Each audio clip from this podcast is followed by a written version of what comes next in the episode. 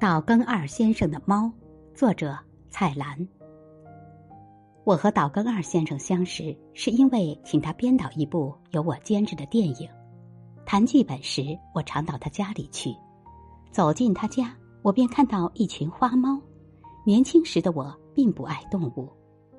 岛根二先生抱起一只猫，轻抚着说：“都是流浪猫，我不喜欢那些富贵的波斯猫。”怎么一养就养那么多？我问。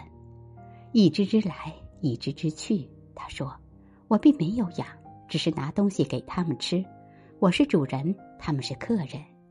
养字太伟大，是他们来陪我的。”我们一面谈工作，一面喝酒。岛根二先生喝的是最便宜的威士忌，才卖五百日元。他说宁愿把钱省下去买猫粮。当年面巾纸还是奢侈品，只有女人化妆时才用。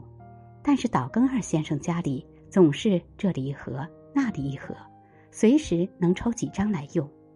他最喜欢为猫擦眼睛，一见到它们眼角不干净，就跟我说：“猫爱干净，身上的毛用舌头去舔，有时也用爪子洗脸，但是眼缝擦不到，只好由我代劳了。”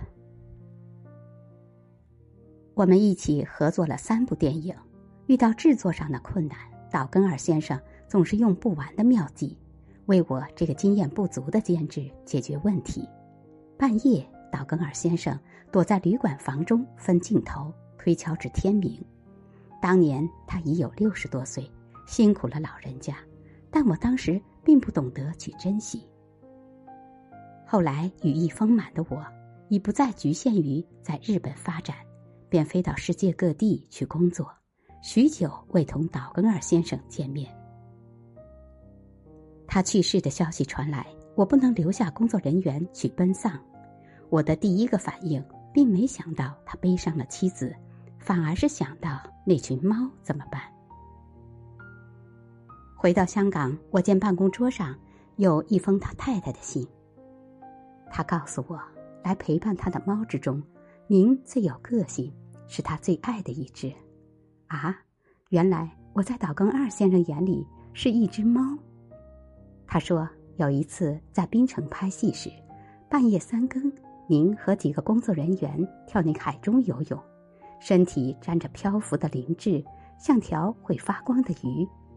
他看了好想和你们一起去游，但是他印象中日本的海水即使在夏天也是冰凉的。他身体不好。不敢和你们一起游，想不到你不管三七二十一的拉他下海，下了海才知道水是温暖的，那是他晚年最愉快的一次经历。去世之前，日本放送协会 NHK 派了工作人员来为他拍了一部纪录片《老人与猫一同奉上》。我知道您一定会问。主人死后，那群猫由谁来养？因为我是不喜欢猫的。托您的福，最后那三部电影的片酬，令我们有足够的钱去重建房子，将它改为一座两层楼的公寓，有八个房间可以向外出租。在我们家附近有间女子音乐学院，房客都是爱音乐的少女。道先生去世了，大家伤心之余，把猫分开。带回自己房间收养，他们活得很好。读完信，我禁不住流下了眼泪。那盒录影带我一直都不敢看，我知道看了一定会泪崩。今天搬家，我又找出录影带来，硬起心来放进机器。屏幕上出现了老人抱着猫，为他清洁眼角，我眼睛又湿润了。谁来替我擦干？